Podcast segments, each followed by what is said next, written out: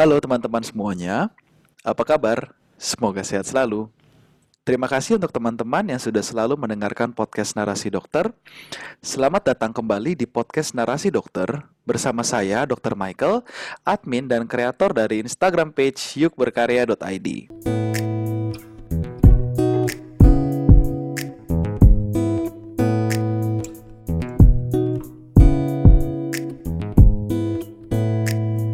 Mulai dari episode ini sampai tiga episode ke depan, kita akan banyak bercerita mengenai kehidupan dokter dan financial planning bagi seorang dokter. Tentu saja dengan beberapa pengisi acara yang sangat kompeten di bidangnya masing-masing. Kita akan mendengar sudut pandang finance dari dokter yang baru lulus. Lalu juga kita akan mendengarkan sudut pandang dari seorang dokter spesialis yang sangat menekuni bidang finance. Dan yang terakhir kita akan mendengar dari sudut pandang seorang ahli finance yang bekerja di salah satu perusahaan BUMN mengenai hal ini. Pada episode podcast sebelumnya, saya sudah pernah satu kali nih membahas mengenai dokter dan bisnis. Namun kala itu kita banyak bercerita bagaimana bisa seorang dokter akhirnya menyelami bisnis pada bidang yang tidak ada sangkut pautnya dengan dunia kedokteran. Namun pada episode kali ini saya ingin membahas mengenai seorang dokter yang akhirnya memulai bisnis di bidang yang sangat relevan dan sangat berhubungan dengan dunia pendidikan kedokteran. Beliau adalah teman saya, Dr. Chandra Manapa, yang kebetulan alumni dari SMA Satya Wacana di Salatiga, lalu meneruskan pendidikan ke FK Undip, masuk pada angkatan 2013 bersama dengan saya, dan lulus pada tahun 2019. Beliau merupakan Mawapres 3 FK Undip dan juga pernah mengikuti program exchange ke Jepang di Shinshu University, Departemen Bedah Ortopedi. Beliau saat ini adalah founder, owner, dan tutor di medico.id. Terima kasih banyak Dr. Chandra sudah mau hadir dan mengisi podcast ini ya. Terima kasih Dr. Mike. Sungguh suatu kesenangan, suatu kebanggaan bagi saya pribadi. Dokter mau meluangkan waktu untuk uh, ngisi podcast saya pada hari ini. Monggo Dokter Chandra mungkin buat beberapa pendengar ada yang belum kenal dengan Dokter Chandra. Dokter Chandra boleh memperkenalkan diri dulu. Oke. Oke, sebelumnya selamat pagi Dokter Mike. Selamat, selamat pagi. pagi juga teman-teman semuanya. Jadi nama saya Chandra Manapa ya. Jadi uh, ada nama Manapanya. Jadi saya asalnya dari Nusa Tenggara Timur ya, merantau uh, sejak SMP sebenarnya. Oke. Okay. Nah di sini saya lulusan FK Undip uh, tahun 2019 lulusnya bersama Dr. Mike. Saya sekaligus uh, founder ya uh, dari Medico ID Bimbel Kedokteran. Oke. Okay. Gitu ya. Baik, terima kasih. Jadi kebetulan pada episode kali ini dok kita akan biasalah dengan podcast saya kan kita ngobrol-ngobrol santai tidak usah terlalu formal cuman kita ngobrol-ngobrol santai kita bisa saling berdiskusi saling bertukar pikiran sharing santai uh, terutama mengenai finance ya dok jadi dari episode ini sampai tiga episode ke depan kita akan banyak berbicara mengenai uh, finance dan financial planning namun saya ingin mengulik dari cerita Dr. Chandra karena kebetulan Dr. Chandra ini kan memiliki uh, salah satu apa namanya bisa kita bilang bisnis boleh? Boleh boleh. Oke bisa kita bilang bisnis ya uh, sebagai tutor ya sebagai tutor sebagai founder dan owner dari medico.id. Nah namun sebelum masuk ke finance-nya ini kita akan bercerita dulu nih dok. Biasanya di awal podcast saya selalu pertanyaan pertama adalah mengapa ingin menjadi seorang dokter? Dokter Chandra boleh nggak sharing kenapa ingin menjadi seorang dokter? Oke. Okay. Nah, jadi memang uh, kalau dari awal ya, cita-cita yeah. saya itu sebenarnya lebih tertarik sama nama yang teknik ya. Oke. Okay. Jadi karena dari SMA tuh saya uh, dari SMP bahkan saya misalnya sangat menyukai yang namanya matematika. Oke. Okay. Itu lebih saya sukai. Tapi semenjak saya masuk di FK Undip itu ternyata ada banyak yang lebih saya cintai lagi. Gitu. Mm -hmm. Jadi tentang manusia itu seperti apa melewati anatomi ya hmm. kemudian belajar lagi uh, melewati fisiologi, jadi bagaimana uh, tubuh itu bekerja. Nah, kemudian lewat lagi dari fase klinik. Nah, ternyata gambaran dari dokter itu memang uh, seorang yang mulia gitu ya. hmm Jadi uh, seorang yang kalau dia bekerja dengan baik, dengan hati yang tulus, hmm ya, bisa menolong banyak orang, bisa berguna bagi banyak orang. hmm Nah, kemudian begitu saya sampai ke luar negeri juga sama Di sana bertukar pikiran bagaimana sih dokter itu ya. hmm Nah, jadi memang dokter itu kan kita antara kemanusiaan ya, tapi di sisi lain kan kita juga punya uh, kehidupan ya. Betul. Jadi tidak bisa tuh kita cuman menolong aja gitu ya. Mm-hmm. Nah itu jadi menurut saya kenapa saya tertarik dengan dokter itu satu luas uh, ilmunya, kedua dekat dengan kita dan itu adalah hal yang kita alami sehari-hari. Ya. Mm-hmm. Uh, kemudian yang ketiga kita bisa berguna bagi banyak orang. M- mungkin ini terdengar ini ya, terdengar terlalu apa namanya? Klise? Terlalu hmm, terlalu klise gitu ya. Tapi ya memang gitu teman-teman kalau mau apa mengalami hal itu ya silakan ya ikut mm-hmm. masuk ke dalam kedokteran supaya lebih kenal gitu. Oke. Okay. Berarti sebenarnya kalau saya boleh rangkum dari cerita Dokter Chandra itu uh, Dokter Chandra ini sebenarnya kepingin masuk teknik dulu, namun mulai mencintainya ketika menjalani masa pendidikan, begitu? Iya, benar. Terus apa yang memutuskan dok? Kenapa menjadi seorang dokter kalau gitu? Kenapa milih jadi seorang dokter? Kenapa tidak daftar di Fakultas Teknik? Nah itu dia ya. Jadi memang ceritanya panjang sekali ya. Jadi kebetulan mm -hmm. saya tuh dulu daftar ke ITB dok. Oke okay, baik. Nah, saya pengen tuh elektro. Oke. Okay. Saya, saya dulu tuh ah, elektro tuh harus tuh. Nah, terus saya tuh berdiskusi dengan orang tua saya. Ya, namanya orang tua saya itu uh, walaupun uh, pendidikannya sudah lumayan ya, mm. tapi kan namanya pandangan orang NTT tuh orang elektro tuh apa sih gitu loh. Mm. Jadi kayak kamu apa sih? Bahkan dulu saya lucu tuh, ibu saya ngomong kayak gini. Hmm. Kamu jadi elektro itu nanti jadi tukang perbaiki listrik. Itu, itu, mungkin itu, mungkin yang ada dalam pikirannya ibu dokter mungkin seperti itu ya dok ya. Mungkin iya kan? Iya. Betul, masih betul. masih sulit memahami lapangan pekerjaannya seperti apa kan begitu ya dok ya? Benar. Nah itu itu dia. Jadi gambaran memang uh, ibu saya itu dokter adalah uh, so, sosok yang hebat lah gitu intinya seperti itu. Nah jadi memang awalnya itu saya masuk uh, diterima tuh kan uh, dulu ada via SNMPTN ya dok ya. Betul betul. Ya undangan itu. Nah kemudian saya diterima ya udahlah. Mungkin uh, ini adalah bagian dari rencana Tuhan gitu aja lah. Oke oke. Gitu. Paling paling gampang uh, itu. paling gampang okay. itu ya.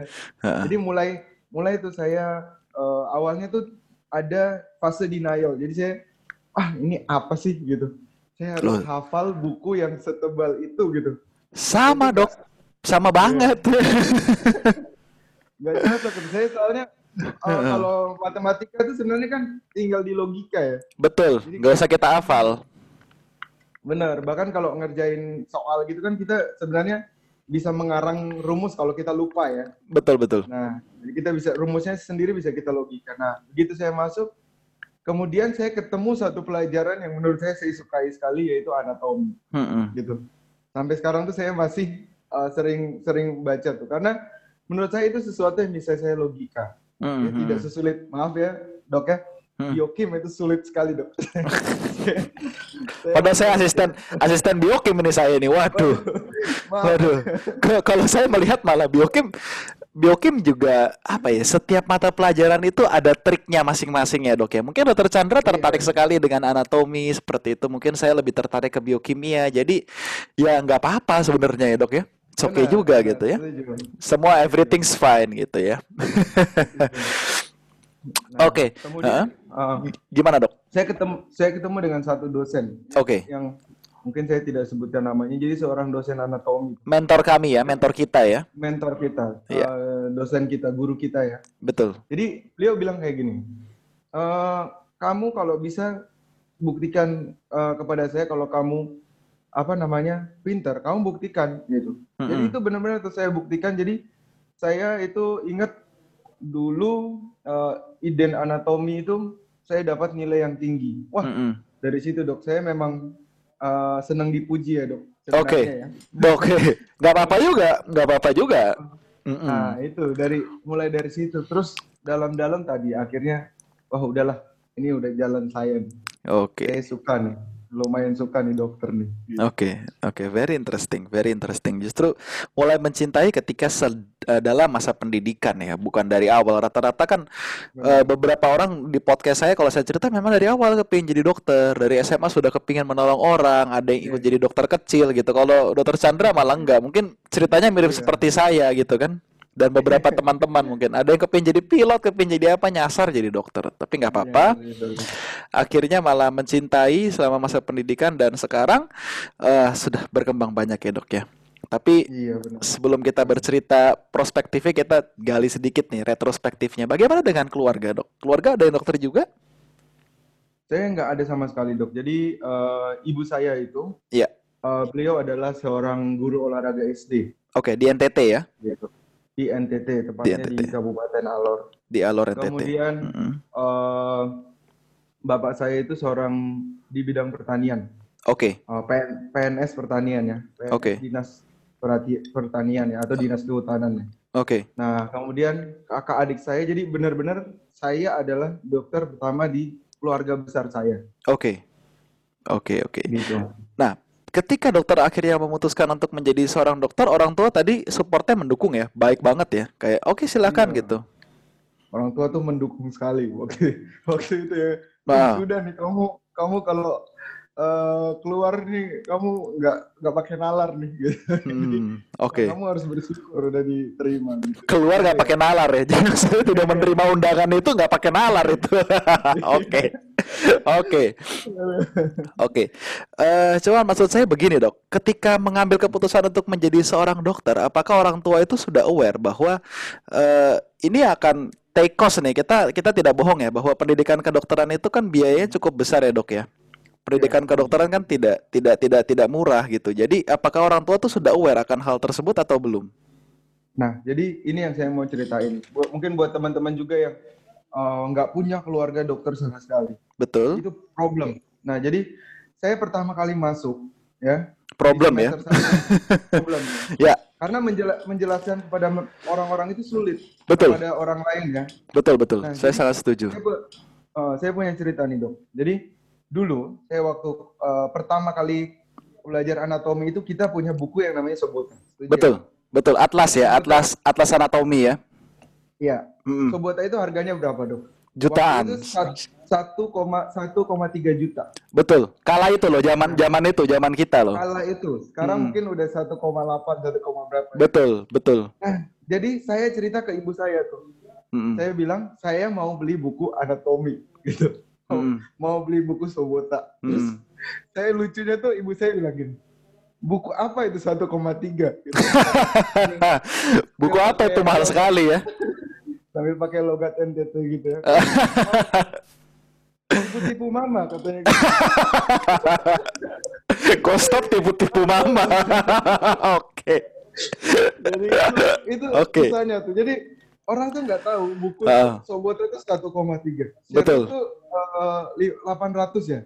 Kalau iya sekitar itu, sekitar itu mahal sekali betul, betul. Karena ya, kertasnya juga tebel dok, ya kan? Kertasnya tuh bukan ya, kertas benar, kita biasa tipis benar. begitu. Benar. Betul. Benar. Jadi pertama kali itu lucu dok. Saya uh, mencoba dengan jalan pintas. Ya. ya tanda kutip ya. Hmm. Jadi, ya, jadi saya waktu itu tuh fotokopi dok. Oke. okay. Jadi awalnya tuh fotokopi, uh, saya nggak bisa bedain ini nih pena, ini nih artery. Warnanya sama semua, hitam putih kan? Hitam iya. putih. ya, tapi akhirnya memang, uh, jadi waktu itu ada teman kosan saya ya, ya. Uh, angkatan kita juga yang akhirnya uh, menceritakan itu ke ibu saya baru Iya. Baru dia percaya. Itu bayangkan dok, saya harus butuh proses yang segitu panjang. Jadi, Sekitar berapa lama itu dok untuk convince ibu ibu dokter itu? Ya, kurang lebih dua minggu lah. Oke. okay. Kita modul kan cuma tiga minggu ya dok ya? Lebih enam minggu pak. Enam minggu dok kita. Enam minggu. Mid semester kan tiga minggu ya? Tiga minggu mid semester. Nah, itu saya, saya anatomi dulu belum punya sebutan dok. Waduh. Waduh. Oke oke oke. Itu susahnya tuh. Betul, berarti memang problemnya di situ dan saya setuju juga dok. Saya setuju karena mahal sekali. Saya beruntung saya bisa dapat sobota dari uh, orang tua saya. Cuman sekali lagi sobota orang tua saya itu sobota edisi 1985 dok. Kalau kita lihat itu ada sulkus di paru, sekarang ada namanya, dulu nggak ada namanya. Jadi saya belajar bukannya bukannya karena saya tidak tahu, cuman memang di buku ajar itu di Sobota kala itu tidak ada. problem juga dok, problem juga. Problem, iya benar. Problem. problem. Kita kita cut 1,8 jutanya, 1,3 jutanya, tapi sulkus di paru nggak ada namanya. Oke oke. So uh, sulit ya buat orang tua juga problem untuk bisa tahu bahwa ya kedokteran is a very good deal but very costly gitu ya, very expensive Benar. gitu ya. Apalagi pandangan sekarang selesai lulus dokter kan kita masih ada jenjang spesialis itu lebih sulit lagi dok. Betul betul untuk betul. Menjelaskan kepada orang tua ya. Betul. Apalagi bila orang tua kita tidak punya background pendidikan kedokteran ya. Benar. Jadi nggak nggak punya. Jangankan dia kalau jangankan beliau nggak punya background kedokteran ya maaf ya. hmm. ya. Hmm. Dokter umum aja tuh bisa loh dia nggak punya gambaran tentang spesialis. Betul betul. A whole different world ya dunia yang berbeda ya. Benar. Hmm. Jadi nggak tahu kalau spesialis itu nggak bisa kerja Mm-mm. kamu nggak punya sampingan, Betul. kamu kadang masuk dari pagi hingga malam. Betul. Ya? Jadi, Bisa tidak pulang berminggu-minggu gitu ya? Benar. Nah hmm. itu dia, itu juga problem ya, untuk menjelaskan kepada orang tua. Oke. Okay. Nah, uh, sekarang ketika dokter dulu mengambil keputusan untuk menjadi seorang dokter nih, ketika dokter mengambil keputusan, oke, okay, saya sekolah kedokteran uh, dokter sudah aware nggak sih bahwa in the future nih kita lihat ke depan beberapa tahun ke depan bahkan sekarang kita sedang menjajaki meskipun perlahan-lahan namun trennya ke depan kalau kita baca 5 10 tahun ke depan itu kan dokter sudah tidak dibayar fee for service, Dok. Betul ya? Benar, benar. Dok, dokter kan dibayar menggunakan BPJS dalam arti ya uh, kalau di vaskes primer di puskesmas itu kita mendapatkan pembayaran dari kapitasi. Sedangkan kalau di rumah sakit sebagai spesialis kita mendapatkan inasi bijis dalam arti pa paketan ya dalam tanda kutip. Kalau sudah paketannya segini ya segini gitu. Nah dokter sudah aware belum akan hal itu? Nah dulu tuh saya pertama kali masuk tuh nggak tahu sama sekali. Oke. Okay. Nggak tahu. Saya okay. pokoknya nggak tahu yang namanya BPJS. BPJS itu saya nggak tahu. Soalnya okay. di NTT tuh dulu kalau nggak askes ya berarti dukun gitu tuh. kalau nggak askes berarti dukun oke. Okay. dukun, ya. itu saya cuma tahu itu dok. Oke. Okay. Nah itu saya nggak punya gambaran tuh saya lulus di saat teman-teman lain saya itu udah kerja ya dok. Ini nah. menurut saya masalah yang semua dokter umum baru lulus hadapi. Oke. Okay. Gitu. Problem kedua ya. Problem pertama mahal pendidikannya. Problem kedua lulusnya lama. Kita lulus iya. teman-teman iya. sudah steady gitu ya, sudah punya job ya. Benar. Udah punya job. Oke. Okay. teman-teman saya itu rata-rata udah S2, lulusan S2 ya. Oke. Okay. Nah, nah jadi begitu kita lulus, kita nggak tahu nih punya pekerjaan lagi, tambahan lagi yang namanya internship. Oke. Okay. Gitu. Itu menurut saya, menurut saya satu tahun tuh kita udah bisa berbuat banyak loh dok. Betul betul. Udah bisa berbuat yang sangat banyak. Betul. Gitu. Betul. Tapi kan karena ini adalah sebuah kewajiban gitu ya, kita nggak bisa ngelakuin apa-apa. Gitu. Betul. Dokter gini deh dok, dokter bayangin, gimana dengan gaji isip itu dokter untuk uh, ada yang mau berkeluarga ya misalnya ya. Iya. Dokter bagaimana caranya ngumpulin untuk berkeluarga? Betul. Dokter bagaimana harus punya tabungan? Betul. Dokter bagaimana uh, apa namanya bisa spesialis dok? Iya. Gitu. Dari tabungan itu. benar, saya begitu lulus S1 saja, ibu saya itu udah nganggap saya udah bisa kerja. Mm-hmm. Gitu. Mm-hmm. Bayangin tuh dok. Nah, okay. ini apalagi saya gimana caranya mau nabung? Mm-hmm. Iya kan? Betul. Nah, belum lagi di depan lagi ternyata dokter itu tidak dibayar itu dibayar secara fee for service. Betul. Jadi kamu yang mengatur pendapatanmu adalah BPJS. Betul. Gitu. Belum kalau nanti maaf ya, memang BPJS ya kita kalau bilang uh, duitnya turunnya lama, ininya lama, itu yang kenyataan yang harus uh, kita hadapi. Terus sekarang dok, karena menurut saya begitu banyak FK, mm-hmm. begitu banyak sekolah kedokteran, jadi dokter itu numpuk, mm-hmm. gitu. Terutama mm-hmm. dokter umum ya, mm-hmm. gitu. Jadi orang-orang juga memang sekarang berlomba gimana jadi spesialis, gitu. Itu dulu saya nggak punya bayangan sama sekali tentang itu dok, sama mm-hmm. sekali. Saya cuma tahu wih dokter tuh lulus orang awam ya hmm. lulus punya kerja punya duit banyak gitu ya hmm. punya uh, istri idaman oke okay. gitu. benar ya dok ya saya soalnya betul, kan betul. ada keluarga dokter ya betul betul gambaran orang tuh selalu kayak gitu betul betul kadang kadang kadang juga kalau orang punya keluarga dokter apalagi kalau orang tuanya mungkin spesialis itu melihatnya kan berbeda dengan ketika kita baru lulus ya dok ya kita percaya uh, dokter itu kan butuh jam terbang ya. Kita meniti karir kita literally dari dari zero loh, dari kosong bener-bener kita mulai pelan-pelan gitu ya. Bahkan untuk setelah menjadi spesialis pun juga meniti karir lagi dok dari nol ya dok ya. Bagaimana kita bisa benar, benar. Jadi nggak nggak nggak mudah kalau saya bilang dunia ini kan begitu. Iya. Nah, eh uh, terus begini dok, dokter belum aware akan hal itu. Selama pendidikan aware dong, jadi baru sadar kan, waduh gitu, ini problem nih gitu kan. Iya. Problem, apa ya? Apa, apa yang akhirnya dokter bisa bisa drive dokter, bisa mendorong dokter untuk akhirnya uh, oke okay lah saya harus berani berusaha karena kita tahu sebelum dokter Chandra punya uh, bisa kita bilang bisnis di bidang mediko ini dokter Chandra memang terkenal uh, sering jadi tutor sering jadi uh, banyak lah mencari cara gitu kan. Kalau saya mungkin menggunakan jasa translate. Kalau saya kan seperti itu. Kalau dokter Chandra mungkin menggunakan ya. uh, cara tutor gitu. Apa yang akhirnya drive dokter untuk berani berusaha? Nah, untuk oke. Okay ini agak, agak panjang ya dok, gak apa-apa ya? Boleh, boleh nggak apa-apa dok. Harus panjang.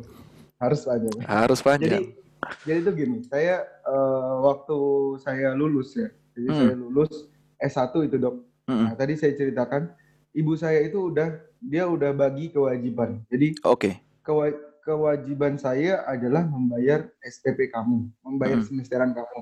Hmm. Kamu berkewajiban mencari uang supaya menghidupi dirimu sendiri. Itu itu ibu saya. Berarti tidak dapat uang bulanan, Dok? Tidak dapat uang bulanan. Oke, okay, oke. Okay. Nah, jadi saya pertama kali itu uh uh, saya belajar dagang dari ibu saya. Jadi kebetulan ibu saya itu uh, dia suka uh, jual kayak elektronik gitu ya. Mm Jadi mm dari sini ke tempat saya di Kabupaten Alor namanya. Mm Nah, saya ikut tuh. Saya ikut dulu. Saya pokoknya dulu saya punya tabungan dari lomba itu saya mm -hmm. pakai saya istilahnya saya putar uang itu mm -hmm. nah saya pertama kali itu justru saya belanja elektronik jadi mm -hmm. saya itu mungkin dokter masih ingat Semarang itu ya Mataram daerah Mataram mm -hmm. itu mm -hmm. nah itu kan semuanya elektronik ya betul nah, saya kerjasama dari situ kemudian saya packing saya kirim ke tempat saya yeah. Alor yeah itu kurang lebih uh, sampai sana tuh bisa satu bulan gitu kalau pakai kapal, kapal wow. barang itu. Oke. Okay. Nah, jadi dari situ saya oh ternyata saya bisa nih punya uang dari hal yang kayak gini. Jadi saya sambil dulu koas uh, anak, koas bedah ya, koas bedah plastik itu kan kita ganti sampai pagi ya dok ya. Mm -hmm. Itu kan hampir 24 jam kan.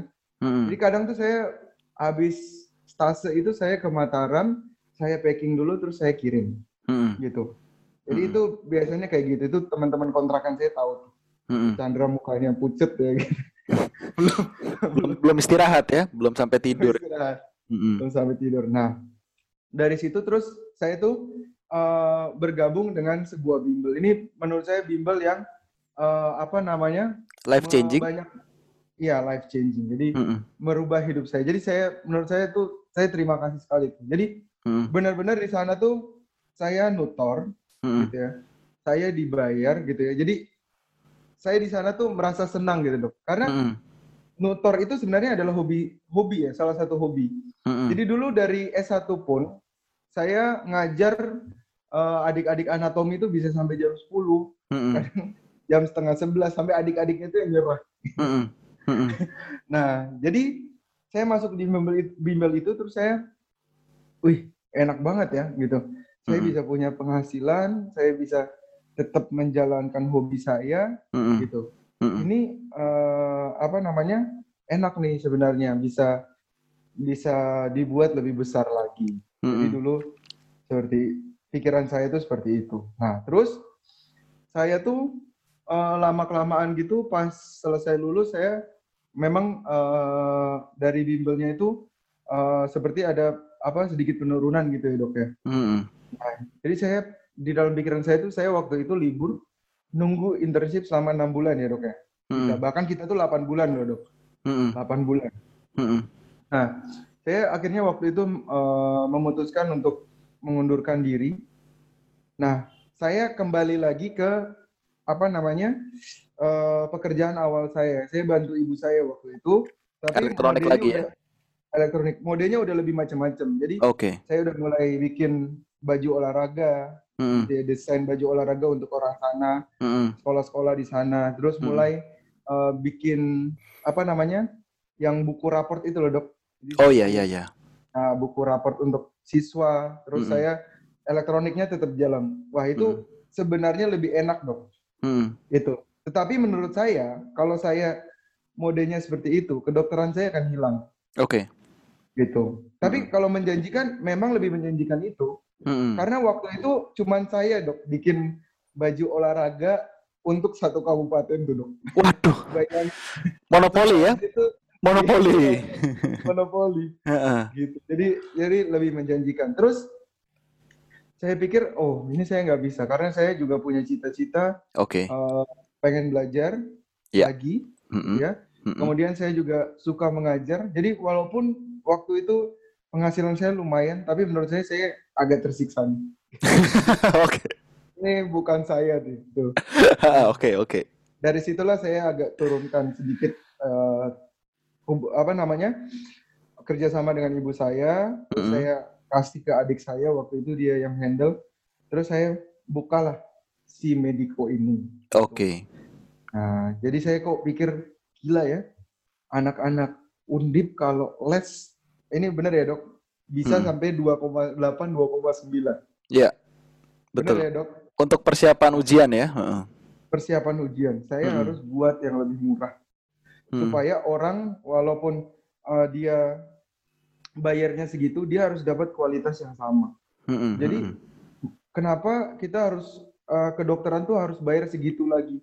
Karena mm. dulu saya juga sama dok, bilang saya mau les itu ke orang tua saya tuh ini apa lagi sih gitu. Dua koma sembilan waktu itu cuman cuman berapa ya 10 hari atau berapa hari. Jadi saya pokoknya harus bikin walaupun uh, harga yang lebih murah, pendapatan yang lebih sedikit tapi saya ya bisa menyalurkan hobi saya kerjanya juga saya enjoy sekali dok. Ngajar itu saya sangat sangat enjoy. Oke. Okay. gitu. Oke oke oke oke. So awalnya tuh selalu dimulai dengan rasa insecurity ya dok ya. Pasti ya. Benar. Pasti itu dok. Selalu dimulai dengan rasa insecurity. Akhirnya dokter memutuskan untuk oke okay, I must change this. Saya harus berubah dari situasi ini. Dan akhirnya dokter bisa bertemu dengan berbagai macam cara yang tepat dan akhirnya memutuskan untuk uh, memulai bisnis memulai usaha di bidang bimbel. Nah, tadi dokter sudah cerita tuh bahwa akhirnya lebih menjanjikan itu kaos olahraga tuh, ya kan dibanding bimbel ya dok ya, iya, lebih menjanjikan. Tapi akhirnya dokter merasa itu bukan jiwa dokter. Akhirnya dokter merasa saya harus kembali ke bimbel. Padahal kita tahu bimbel itu pangsa pasarnya besar, namun saingannya juga nggak sedikit loh dok. Apalagi buat yang baru merintis seperti dokter ya. Maksud saya, Benar. Eh, tentunya dengan segala hormat teman, apa ya dok ya? Kalau saya melihat saya sempat ragu gitu kalau mau bikin bimbel maksudnya siapa yang mau ngeles sama saya gitu loh. Nah, akhirnya yeah. kenapa dokter memutuskan untuk untuk gaspol nih, untuk dorong aja, oke kita bikin di bimbel gitu.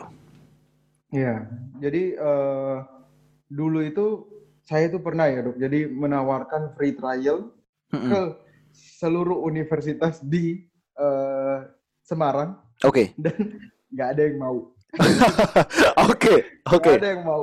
Walaupun kita udah punya uh, apa namanya kayak pengalaman segitu apa namanya CV-nya ya dok ya CV-nya segitu hmm. juga sama aja nggak ada yang mau oke okay. gitu itu pertama kali nah, yeah. terus saya pertama kali itu saya nyoba ngajar ke maaf ya salah satu universitas di Semarang mm -hmm. universitas swasta saya mm -hmm. nyoba ke sana gitu ya dok mm -hmm. jadi dulu tuh UKM PPD eh, ya tahun 2019 tuh saya istilahnya nggak dapat duit sama sekali dok Oke. Okay. Oke. Okay. saya hanya free trial terus isinya yeah. free trial oke okay. jadi uh, free trial terus kemudian lama kelamaan Mediko ini dia puji Tuhan bisa dikenal oke okay. gitu jadi menurut saya Mediko itu kita dikenal karena pertama itu nggak begitu uh, apa namanya istilahnya nggak begitu cari untung ya hmm. ya walaupun memang tidak bisa berbohong juga itu adalah uh, kita juga nyari untung gitu. Ya, yeah, ini kan bisnis dok, bukan amal ini kan. Bisnis. Benar. Iya kan. nah terus uh, apa namanya dengan tutor yang tetap bagus. Oke. Okay. Jadi memang tutor tutor uh, apa namanya kita coba bikin coba aja gitu sebagus sebagus hmm. mungkin. Tapi memang memang ya itulah dok awal-awal itu sulit banget saya free trial pergi ke universitas-universitas yang mukanya tebel gitu ya hmm. masuk ke apa namanya univ mereka bagi-bagi flyer itu dok. Hmm. Jadi itu awal-awalnya dok. Itu berat sekali loh dok karena kalau saya hitung ya bimbel kedokteran itu sekarang aja udah 30-an dok. Iya betul. Hmm, dengan kreativitas yang macam-macam. Betul betul. Hmm. Betul betul betul. Uh, berarti ini cerita yang orang orang nggak pernah tahu nih. Orang yang kalau tidak nanya ke dokter Chandra atau mungkin orang yang kalau uh, tidak apa tidak spend time lama dengan dokter Chandra ini kita nggak tahu. Orang itu kan cenderung untuk melihat wah Mediko sekarang sudah besar sudah hebat. Orang nggak tahu ya. perjuangannya itu setengah mati loh. Itu dokter benar-benar nyamperin satu demi satu universitas lalu di sebarin poster begitu kan seperti apa dalam tanda kutip kan seperti SPG gitu ya dok ya iya benar tapi itu itu pun harus dikerjakan ya dok ya benar itu harus dikerjakan kalau bisnis kan gitu ya mm-hmm. kalau nggak habis kita kan kalau nggak sungguh-sungguh wah berat oke okay. nah uh, tentu saja bikin Mediko bikin bisnis ini kan nggak apa namanya tidak tidak murah ya pasti ada modalnya benar nggak dok Hmm, benar. Itu bagaimana dokter bisa manage modal itu? Bagaimana dokter okay. bisa mengelola keuangan itu? Oke, jadi uh, ceritanya tuh gini dok. Saya itu uh, awalnya, ini saya langsung pakai nominal ya dok. Iya. Yeah. Jadi saya waktu lulus lulus uh, eh, UKM BPD, mm itu uang yang di tangan saya itu hanya 10 juta dok. Oke. Okay. Hanya 10 juta. Bersih nah, semuanya. Itu cuman itu dok. Oke. Okay. 10 juta itu. Oke. Okay. Nah, kemudian hal yang pertama saya pikir itu adalah entah kenapa terlintas di pikiran saya saya akan membeli TV. Jadi saya okay. membeli TV supaya mm -hmm. saya bisa beda sama yang lain nih. Mm -hmm. Yang lain kalau ngajarnya pakai laptop, saya bisa pakai TV. Oke. Okay. Kemudian TV itu saya depannya saya bungkusin plastik. Mm -hmm. Gitu, Dok. TV mm -hmm. itu saya coret-coret. Mm -hmm. Gitu supaya anak-anak tuh bisa punya catatan waktu saya ngajar ya dok mm-hmm. uh, dia bisa juga merasa kalau oh dia pulang tuh dia membawa sesuatu mm-hmm. itu pikiran saya pertama kali hanya dari itu dok mm-hmm.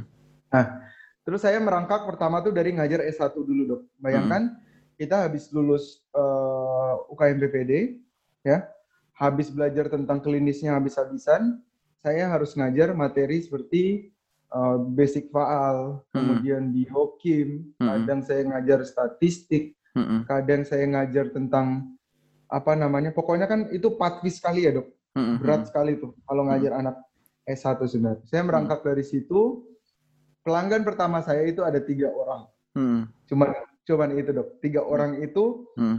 nah puji Tuhannya mereka bertahan tuh dok, hmm. jadi terus-terusan les, terus-terusan les, kemudian oh, namanya tuh dia saya dulu kan cuma pakai pribadi ya.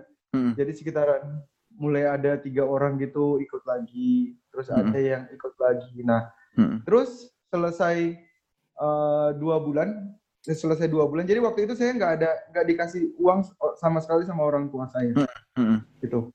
Jadi udah nyari duitnya susah, saya harus ngeluarin duit per bulannya, hmm. gitu. Jadi bu, setelah bulan kedua ngajar, uh, saya waktu itu punya tabungan 20 juta dong. -hmm. Wow. Nah, Oke. Okay. Kemudian itu 20 juta kan ya kalau kita ngamen udah dapet lah ya dok ya. Oke. Dua bulan loh. Mm, kita ke. Nah gitu. Jadi uh, saya setelah itu adalah saya berani untuk uh, apa namanya meminjam. Jadi kan pacar saya itu calon mm -hmm. calon saya ya, mm -hmm. dia kan punya rumah di Semarang. Mm -hmm. Nah, saya telepon bapaknya waktu itu. Jadi saya telepon bapaknya, saya nekat aja nih. Om gitu, ya. boleh? Oke. Ini saya baru denger nih. saya mau buat bimbel gitu. Oke. Okay. Terus bapaknya tuh ngedukung. Uh -uh.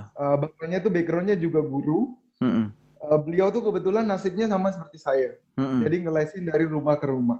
Mm-hmm. Saya bilang lah, saya pinjam ya uh, om gitu. Mm-hmm. Tapi bap- bapaknya itu cuma bilang kamu harus bertanggung jawab. Itu aja. Jadi rumah pokoknya harus terlalu bersih walaupun banyak orang. Mm-hmm. Uh, apa namanya tembok terutama kan biasanya kalau papan itu kan temboknya jadinya hitam semua. Mm-hmm. Itu kamu harus bertanggung jawab di situ. Hmm. Nah, jadilah saya dipinjamkan satu ruangan hmm. di rumahnya uh, calon saya si Mari saya. Oke. Okay. Nah, 20 juta itu saya belikan AC, TV, mm -mm. Uh, kemudian papan mm -mm. dan juga kursi. Nah, Oke. Okay. Setelah saya belikan, nggak ada yang ngeles dok. Jadi, mm. sudah sudah keluar modal segitu banyak ya? sudah keluar modal segitu, mati mm. nih, mm. mati nih. Terus setelah itu ternyata bulan bulan anak-anak UKM PPD bulan November itu hmm. Uh, akhirnya mereka ada beberapa yang nyari uh, apa namanya nyari les hmm. karena nggak kebagian les yang lain. Oke. Okay. Gitu. Nah, jadi akhirnya mereka nyari nyari les ya, uh, nggak apa-apa nih, terima aja gitu. Oke okay, oke. Okay. yang penting saya harus ada pemasukan pertama dan hmm. yang kedua saya harus uh, itu biasanya kan dari mulut ke mulut ya dok ya. Betul betul. Nah, saya harus bikin mereka sebaik mungkin. Oke. Okay. Jadi saya harus benar-benar perfect di sini nih. Jadi saya okay. bikin modul itu sendiri dok. Oke. Okay. Saya bikin modul sendiri. Satu minggu penuh tuh nggak tidur. Mm. Begitu mereka bilang saya mau les. Mm. Nah kemudian saya bikin soal. Bikin soal itu juga memang saya ambil dari kumpulan-kumpulan soal. Ya jadi nggak murni bikin sendiri. Mm. Nah gitu terus uh, setelah itu mereka les lah nih bertiga orang waktu itu. Cuman tiga mm. orang hmm. gitu. Nah, tetapi puji Tuhannya dari tiga orang ini, jadi mereka tuh cerita cerita lama-lama tuh di bulan November untuk UKM PPD bulan Februari, di bulan Desember itu yang ikut 70 orang. Oh, langsung eksponensial ya dari tiga jadi tujuh puluh ya dok ya? Iya, udah pangkat berapa tuh dok? Oh, dong, ngeri banget. Oke. okay. Nah, wow. gitu dok. Jadi, jadi saya nekat dulu dok. Saya mm -hmm. cuma punya 20 juta, bayangkan dok saya um, cuman punya satu ruangan tetapi harus menghandle 70 orang. Yang ruangannya juga ngontrak ya dok ya? Dalam tanda kutip dipinjemin kan? Kontrak lagi, pinjem. Oke. Nah, oke oke oke. Jadi dari situ terus saya nekat lagi. Oke. Okay. Oh, gitu kan. Saya boleh nggak pinjam satu ruangan lagi? Oke. Okay. Nah sebelumnya tuh ruangan itu adalah kos-kosan. Oh, dikoskan ya? Nah, dikoskan. Mm -mm. Saya pinjam lagi satu ruangan, ternyata bapaknya ngebolehin. Mm -mm. Bapaknya ngebolehin. Jadi itu cerita saya pertama kali. Terus kemudian uh, saya bisa berhasil uh, apa sewa rumah ya. Hmm. Sewa rumah itu di dekat uh, Universitas Sultan Agung. Oke. Okay. Sama sekarang itu sudah mulai ada di Purwokerto. Oke, oke, oke, oke. Udah biasa ya. Udah dari duit yang 70 orang itu saya udah bisa sewa dua tempat itu. Hmm. Tapi itu baru tempatnya aja dok. Saya isinya saya ngutang sama ibu saya. Oke. Okay. Jujur ya. Dokter kalau mau buka di Jakarta, saya ada tempat nih. Waduh, jadi bisnis. Oh, iya. Harus dok. Nanti tinggal kontak saya aja dok, private aja. Jangan di podcast di kontaknya. Oke oke. Awalnya jadi seperti itu ya. Jadi ini orang juga nggak banyak tahu lagi nih bahwa dari awal. Tapi memang kalau saya lihat sekarang sudah banyak sekali booming apa bisnis dokter usaha dokter itu uh, dari awal setengah mati juga ya nggak mudah juga dan banyak campur tangan banyak pihak ya. Cam banyak apa ya? Iya. bantuan dari banyak orang ya dok ya begitu ya? Iya keberuntungannya banyak dok. Keberuntungannya banyak. Nah uh, dokter apakah ketika di awal-awal nih ini kan apa ya namanya bisnis chain seperti ini kan nggak mudah ya. Dalam arti uh, keraguan saya saya pribadi sih dok kalau untuk memulai bisnis bisnis itu keraguannya adalah financial planning seperti saya nggak ngerti basic-basic mengenai finance saya tidak ngerti basic-basic mengenai budgeting saya orangnya akademik banget dalam arti uh, apa ya saya lebih senang untuk belajar kita bikin sesuatu yang ideal sesuai dengan pekerjaan saya, pendidikan saya gitu. Tapi kalau saya suruh belajar finance, saya nggak ngerti, saya blind. Dokter sudah mengerti kah ketika mau mulai ini? Awalnya saya nggak ngerti sama sekali dok. Jadi blind aja gitu. Blind. Nah, Oke. Okay. Saya saya tuh dulu terinspirasi ini jujur aja ya dok. Iya. Saya nonton terus di YouTube tuh ini bukan promosi ya. Ada yang yeah. namanya Rico Huang. Oh iya iya iya iya. Mungkin dokter tahu ya. Pernah dengar? Nah, Nah itu saya nonton tiap hari itu. Jadi saya langsung di pikiran saya bisnis itu nggak akan berkembang kalau kita nggak punya financial planner itu. Oke. Okay. Gitu. Hmm. Nah itu saya belajar tuh dok. Saya belajar yang namanya basic akuntansi. Hmm. Jadi basic akuntansi itu saya pelajari. Hmm. Tiap hari itu saya cuma nontonnya tuh menjadi pebisnis besar gitu. Oke. Oke, oke.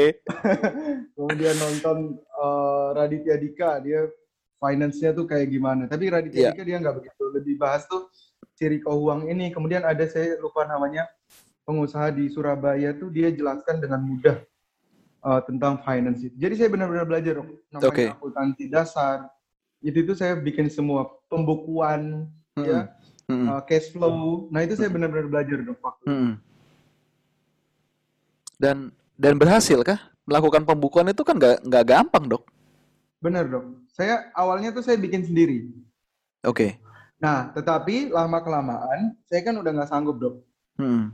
Nah akhirnya saya mencari uh, apa namanya istilahnya pegawai yang bisa bikin pembukuan, mm-hmm. tetapi murah karena saya waktu itu baru berkembang.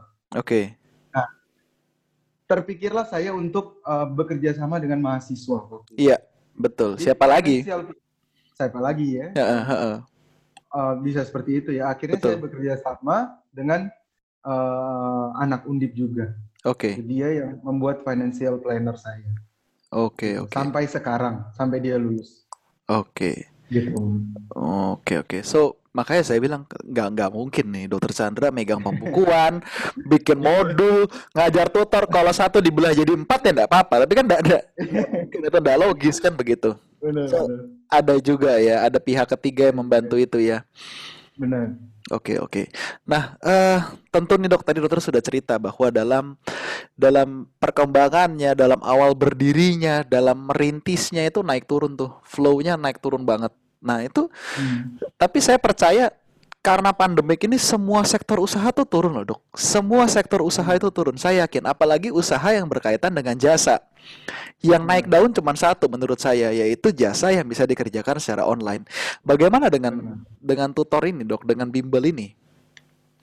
Nah, jadi ini jujur ya, Dok. Bulan hmm. April itu, bulan hmm. April itu saya udah pikir saya baru saja baru saja nyewa uh, rumah okay. di dua tempat. Oke. Okay.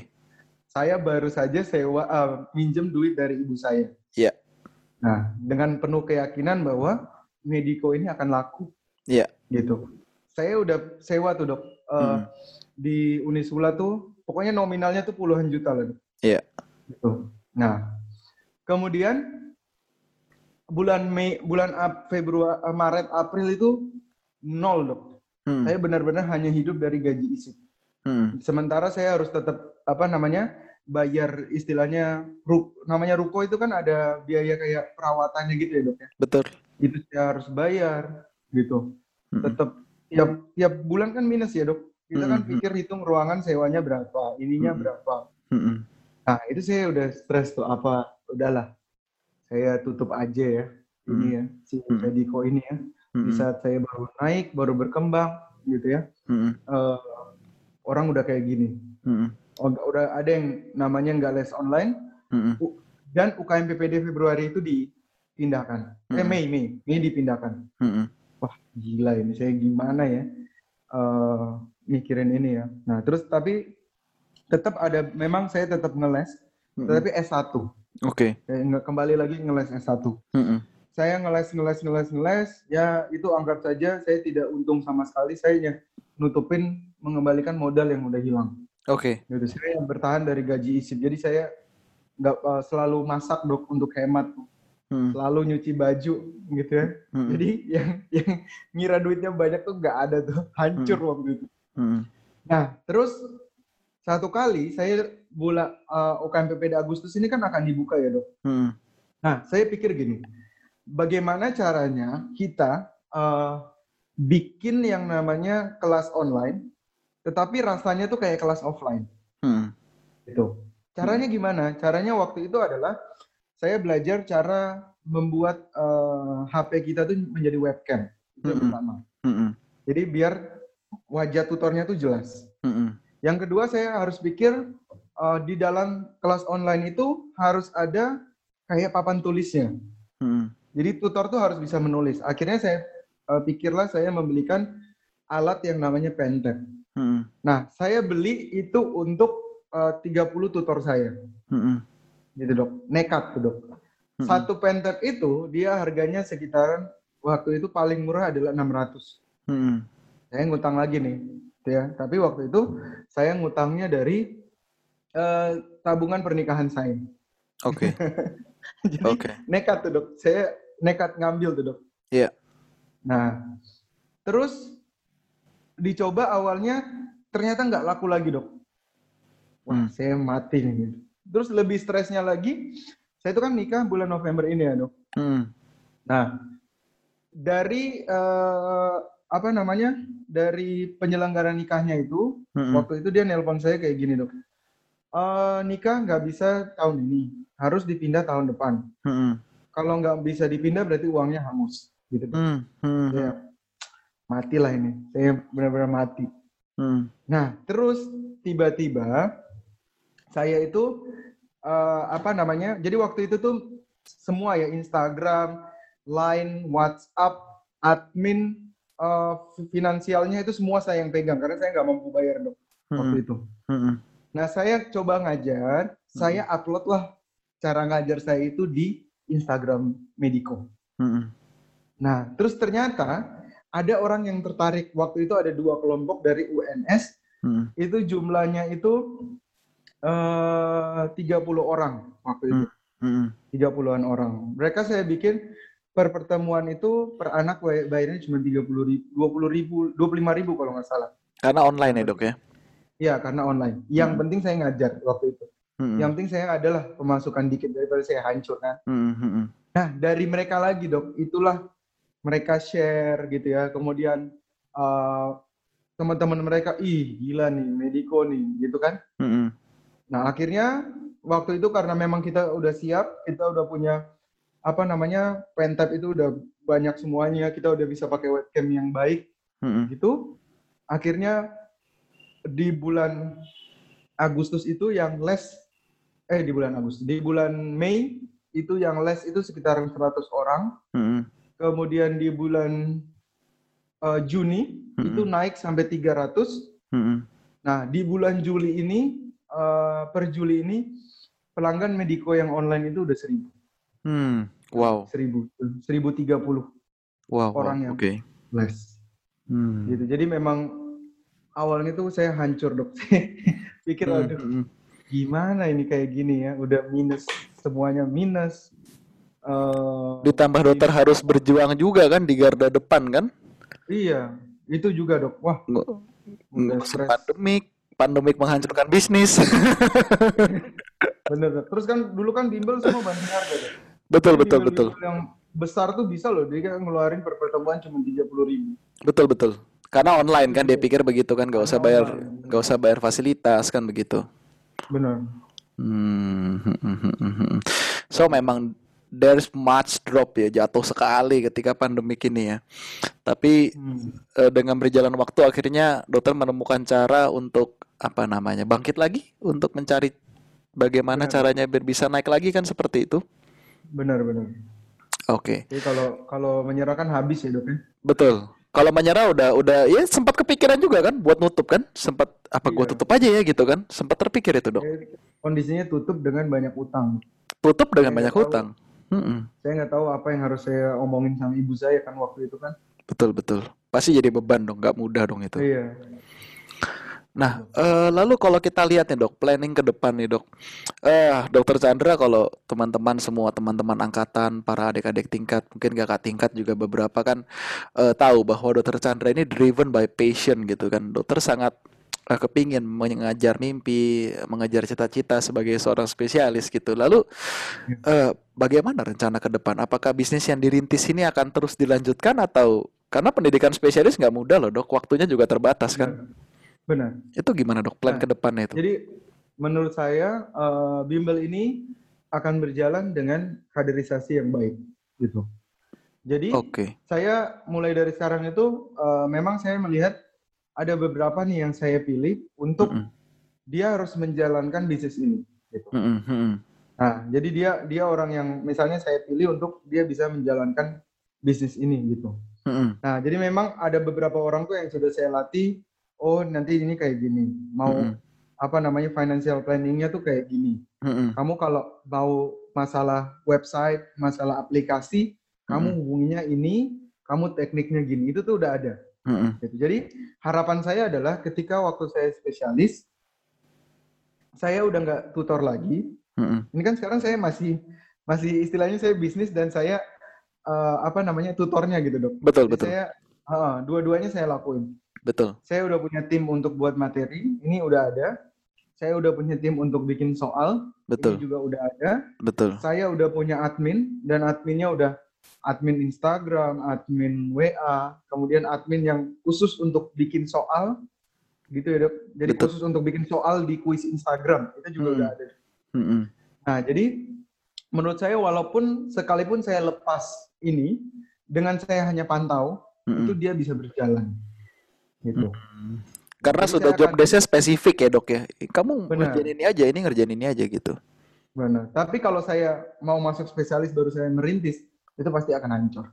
Hmm. Karena menurut saya ini ini udah saya rintis sejak udah hampir satu setengah tahun berarti dok. Hmm, hmm, hmm, hmm, kalau kalau dilihat ya. Iya ya dok ya, benar juga. Jadi tetap harus berjalan, spesialis juga harus jalan gitu ya dok ya. Iya. Oke okay, oke. Okay. Cita-cita ya, cita-cita semua dokter umum cita-citanya adalah spesialis. Betul Benar betul. Ya, dok, ya? Betul betul betul. Semua kepingin. Ya sekarang jenjangnya harus seperti itu kan mendalami ilmu yang kita suka kan seperti itu. Iya. Nah, uh, dokter apa namanya tadi itu kita sempat bahas dokter belajar akuntansi macam-macam uh, kadang tuh kita harus mendata keuangan kita sendiri nih jadi dalam arti kalau berdasarkan biaya bantuan hidup yang diberikan oleh kementerian begitu untuk hmm. kami untuk kita itu dokter data nggak dalam arti dalam sebulan keluar berapa masuk berapa itu oh. itu harus dok harus itu harus itu Jadi, hmm, itu hmm. harus dok kalau enggak tuh kalau kita pengen nabung, mm-hmm. kita punya cita-cita, terus kita nggak kita nggak ngelakuin istilahnya kita nggak bikin planning itu. Mm-hmm. Jadi saya itu gini dok, ini saya jujur ya. Iya. Yeah. Saya sebelum masuk spesialis, saya harus punya tabungan 500 juta. Oke. Okay. Karena ibu saya dia udah bilang, saya nggak bakal biayain. Itu. Mm-hmm. itu. Mm-hmm. Tidak ada tidak ada nego-negoan. tidak ada nego-negoan. Oke. Okay. Ketok palu sudah. Iya. Mm-hmm. Jadi terakhir kali saya dipinjamkan uang itu adalah saya diberikan uang itu adalah saat uh, saya mau buka bimbel. Oke. Okay. Gitu. Itu istilahnya pesangon lah, menjadi anak gitu. nah, oke. Okay. Jadi untuk mencapai 500 juta itu, Dok, bayangin dok. Mm. Kita harus ngumpul mm 500 juta. Dokter mm umum tuh jujur aja ya, paling kan gajinya uh, antara 8 juta ya, Dok. Mm Atau 9 juta lah. Mungkin mm kalau kita kerja keras bisa belasan. Hmm. Nah, bagaimana dok cara mencapai 500 juta itu dengan gaji yang seperti itu? Kapan hmm. saya kuliah? Gitu ya dok ya. Nah, di saat orang tua saya udah nggak mau biayain saya. Nah, itu dia dok. Jadi sekalipun saya punya apa namanya punya penghasilan, itu saya benar-benar catat keluarnya berapa, kemudian metode hidup saya itu nggak boleh berubah. Hmm. Gitu. Jadi yang namanya laundry saya nggak pernah laundry. Hmm. Namanya beli makan di luar saya minimalisir. Hmm. Gitu. Supaya kita tahu nih, kira-kira dalam satu bulan kita kemampuan kita nabung tuh berapa, hmm. kemampuan kita keluar duit itu berapa, hmm. 500 juta itu akan tercapai dalam berapa tahun. Hmm. Hmm. Hmm. Gitu. Supaya saya bisa spesialis. Hmm. Jadi basicnya itu, adalah harus dihitung ya? Harus dihitung. Itu penting sekali dok, menurut hmm. saya. Hmm. Gitu. Lalu kadang ada beberapa orang apa namanya uh, apa berpendapat merasa bahwa uh, jangan-jangan uh, yang pengeluaran terbesar tuh untuk hal-hal yang sebenarnya nggak penting gitu ya dok ya untuk hal-hal yang sebenarnya tidak esensial untuk kita hidup gitu dok benar. Jadi dengan dokter mendata dengan dokter menghitung dokter bisa tahu nih ini sebenarnya nggak perlu nih saya beli beli apalah di toko-toko online gitu kan casing HP sampai 15 gitu nggak perlu ya dok. Kan ba banyak ya loh dok. ba banyak sekali loh dok praktek-praktek seperti itu kan. Benar benar. Saya Tapi, itu jadi gini hmm, dok. Hmm? saya itu gini. Jadi pertama, yeah. saya kalau hal-hal yang menurut saya nilainya akan turun. Iya. Misalnya, misalnya ya, paling yeah. dekat dengan kita tuh HP. Iya. Yeah. Gitu. Itu kita beli sekarang, misalnya yeah. 10 juta ya, Dok. Iya. Yeah. Begitu kita keluar dari toko itu, dia bisa berkurang 2 sampai 3 juta. Bener? Betul, betul. Benar ya? Betul. Saya, itu hal yang saya nggak akan beli. Mm -mm. Kecuali uang saya berlebihan. Oke. Okay. Atau saya mau beli kalau saya benar-benar butuh. Oke. Okay. Gitu. Nah, atau misalnya lagi mobil. Oke. Okay. Nah, itu menurut saya kan gini dok, kita ganti mobil baru, mm -mm. ya kan? Mm -mm. Pengeluaran bertambah. Mobil mm -mm. baru kan nggak mungkin nih minumnya uh, pertalite kan? Mm -mm. Minumnya pertamax misalnya mm -mm. gitu. Mm -mm. Pajak, iya nggak dok? Mm -mm. Nah, gimana saya kalau mau nabung kalau pengeluaran saya untuk sektor yang non produktif nih dok? Berarti dokter berbicara soal aset ya. Lebih banyak dokter Benar. membawakan uang itu Benar. untuk menabung aset. Tapi aset itu kan benar. ada aset aset produktif sama aset non produktif gitu, Dok. Benar, benar. Nah, saya, sekarang yang saya lagi benar-benar lihat itu adalah aset yang produktif. Jadi de, gimana kita dengan mod, modal seminimal mungkin ya prinsip ekonomi ya, Dok. Hmm. Kita dapat untung yang sebanyak-banyaknya. Hmm. Seperti HP itu kan sebenarnya hitungannya apa dok? Aset atau seperti liability sebenarnya HP itu? Ya dia ya dia lebih ke liability ya dok. Lebih ke liability. Harganya turun, hmm. ngambil duit dari dompet dokter gitu. iya. Oke okay, sih. Duit. Itu saya baca dari mana tuh? Uh, kalau nggak salah bukunya Robert Kiyosaki. Ah, Robert Kiyosaki. Kita baca buku yang sama. Yeah. Rich Dad and Poor Dad ya dok ya? Benar. Itu itu menurut saya bagus banget loh dok. Oke. Okay. Gila, eh. selama ini Gila. nggak mikir, jalan nggak nggak punya arah dan tujuan. Betul betul betul betul. Sama sama. Seperti saya bikin podcast ini juga setelah mendengar orang ngomong banyak, saya baru sadar gitu bahwa oh yeah. ba banyak sekali orang di luar sana tuh sudah berpikir 5 10 langkah ke depan gitu loh. Saya saya masih mikirin besok mau jaga apa, jaga pagi apa jaga siang, udah telat gitu, udah nggak bisa mikir kayak gitu gitu ya, Dok ya. Benar, benar. Oke, oke, oke. Iya. Nah, dokter, ini mungkin dok untuk mengakhiri podcast kita sebelum saya simpulkan dari tadi kita ngobrol apa aja cerita-cerita santai kita dokter mungkin ada pesan-pesan dok pesannya selalu untuk tiga kelompok yang pertama untuk uh, adik-adik kita yang masih SMA dan ingin melanjutkan pendidikan di kedokteran Lalu yang kedua itu adalah untuk junior kita, adik tingkat kita yang mungkin masih menjalani masa pendidikan sama buat teman sejawat kita, Dok. Oke. Nah, jadi kan pertama dari adik-adik SMA dulu ya. Jadi yeah. menurut saya menjadi dokter itu uh, tidak sekeren dulu. Oke. Okay. Ya. Dulu okay. semua orang mengira dokter itu adalah sosok yang sangat-sangat keren. Oke. Okay. Ya. Mm-hmm. Jadi kalau teman-teman benar-benar nggak passion, ya benar-benar, wih masuk dokter keren itu jelas hal yang salah. Oke. Okay. Ini teman-teman masuk ke dalam suatu rimba nih. Oke. Okay. Ya, tahu kayak dalamnya itu seperti apa gitu. Okay. Jadi kalau teman-teman masuk uh, anak teman-teman SMA masuk di dalam sini berjuanglah dengan benar. Iya. Yeah. Oke. Okay. Benar-benar harus berjuang. Okay. Kalau bukan passion itu banyak yang menyerah. Oke. Okay. Gitu. Itu yang pertama untuk teman-teman SMA ya. Mm-hmm. Kemudian untuk uh, adik-adik saya yang lagi S1 atau ada yang lagi koas ya. Mm-hmm. Ya uh, teman-teman harus belajar, tetapi teman-teman juga harus membuka mata dengan kenyataan yang lagi ada gitu. Mm-hmm. Jadi perbanyaklah belajar tentang bagaimana uh, finance dokter itu, mm-hmm. ya bagaimana dia setelah lulus, ya mm-hmm. bagaimana kok dokter impian semua orang tapi lulus habis itu nganggur enam bulan, mm-hmm. gitu ya dok ya. Mm-hmm. Nah itu teman-teman harus berpikir itu, teman-teman harus melek gimana cara dokter itu selain sisi mulianya, mm-hmm. dia juga harus menghidupi dirinya sendiri. Gitu. Nah jadi mulailah melek atau belajar dikit-dikit lah tentang keuangan karena jujur dok, dokter itu sangat buta. Betul betul betul. Dengan yang namanya keuangan tuh dok. Betul. Saya betul. dulu tuh buta, saya cuma tahu habis ini pulang makan belajar. Oke. Okay. kan? Betul betul. Ujian. Nah, betul. Gitu dok. Jadi harus mulai sekarang tuh apalagi masih masih kuliah ya. Betul. Masih punya banyak kesempatan untuk belajar belajarlah dikit-dikit tentang uh, finance itu. Mm-hmm. Terus untuk teman-teman sejawat saya, uh, memang kita kan masa-masa sulit ya, di mana isip juga mau di stop gitu ya, uh, mau Betul. dihentikan, ada yang diperpendek dan Betul. zaman sekarang menurut saya di era covid ini nyari pekerjaan juga akan lebih sulit. Betul. Gitu. Betul. Karena jumlah pasien yang sedikit, tetapi rumah sakit itu harus tetap menunjukkan eksistensinya. Betul. Jadi uh, apa namanya? Kita juga harus benar-benar menghitung keuangan kita, terus pengeluaran kita yang nggak penting, gitu ya, hmm. itu harus hmm. benar-benar diikat, gitu ya, biar yeah. dia nggak keluar lebih banyak lagi. Terus mulailah berinvestasi dulu. Kemarin tuh saya lihat ada investasi yang dia apanya ringan, kemudian ada yang moderate istilahnya gitu ya. Betul. Ada yang high risk investment. Jadi Betul. mulailah belajar tentang itu supaya kita nggak melulu mengharapkan gaji isip. Apalagi hmm. habis ini kan kita libur lagi ya dok. Hmm. Nunggu nunggu STR itu kan kita nganggur lagi ya. Iya, sebenarnya rasanya seperti di PHK ya dok. Kita internship diselesaikan lebih awal kayak di PHK masal ini sebenarnya.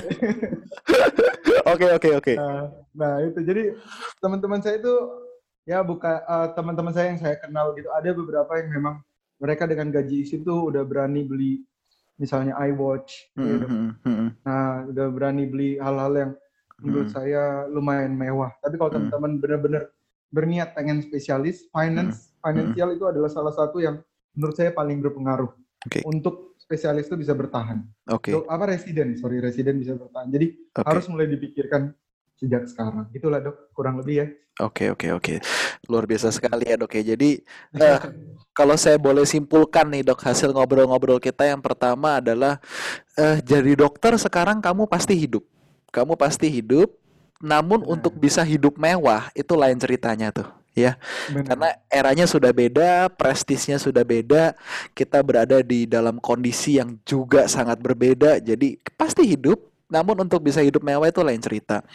Terus kesimpulan yang kedua, tidak ada usaha yang besar dimulai tanpa usaha yang kecil. Itu nggak ada ya dok ya? Itu nggak mungkin. Dan dalam merintis usaha, dalam berkarya apa pun itu, saya selalu bilang sama teman-teman bahwa bikin aja dulu. Sama seperti cerita dokter Chandra. Yang penting kita punya niat bikin dulu. Kalau kita tidak pernah bikin, kita nggak pernah, nggak akan tuh sampai ke titik di mana akan jadi uh, kondisi yang sebesar sekarang gitu ya. Hmm. Kalau ada kegagalan, itu adalah ladang pembelajaran. Masa yang namanya ujian mau lulus terus? Ada dong saat-saat di mana kita remedial ya dok ya pasti. Dan nggak apa-apa gitu loh. Kalau memang harus remedial, ambillah. Toh dari situ kita bisa belajar, bisa dapat nilai yang lebih baik. Itu kesimpulan yang kedua. Kesimpulan yang ketiga, buat para dokter-dokter ternyata pengetahuan dengan finance, pengetahuan tentang finance, financial planning, budgeting itu masih minim ya dok ya, masih minim sekali.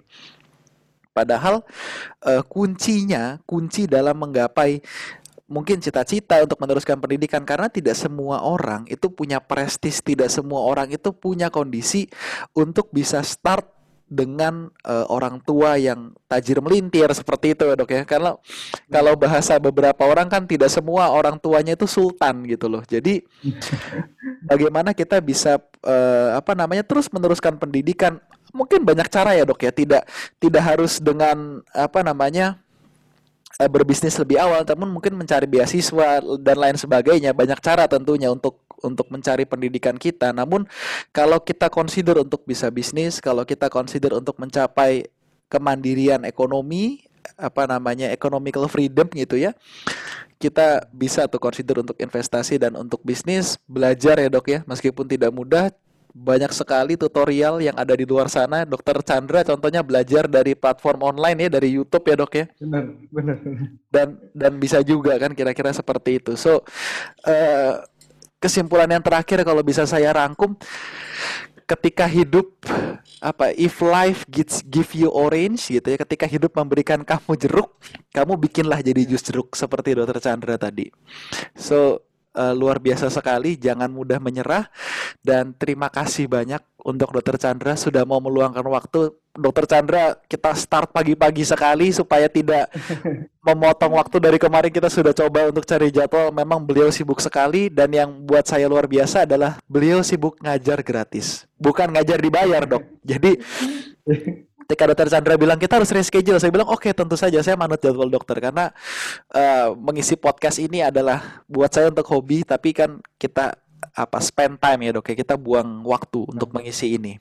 Jadi bisa sharing ya dok ya. Iya betul kita bisa sharing, namun sekali lagi waktu juga ada price-nya kan, waktu itu ada harganya gitu dan nggak bisa kita dapatkan lagi. So thank you very much, luar biasa sekali. Tidak ada yang bisa saya ungkapkan untuk dokter selain terima kasih yang banyak sudah mau meluangkan waktu, sudah mau berkenan mengisi podcast ini. Semoga apa yang tadi tadi sudah diobrolin dengan Dokter Chandra bisa menjadi ide, bisa menjadi insight saran, semangat, dan tentunya selalu menjadi hiburan buat teman-teman semuanya. Salam sehat selalu. Terima kasih, Dokter Mike. Terima kasih.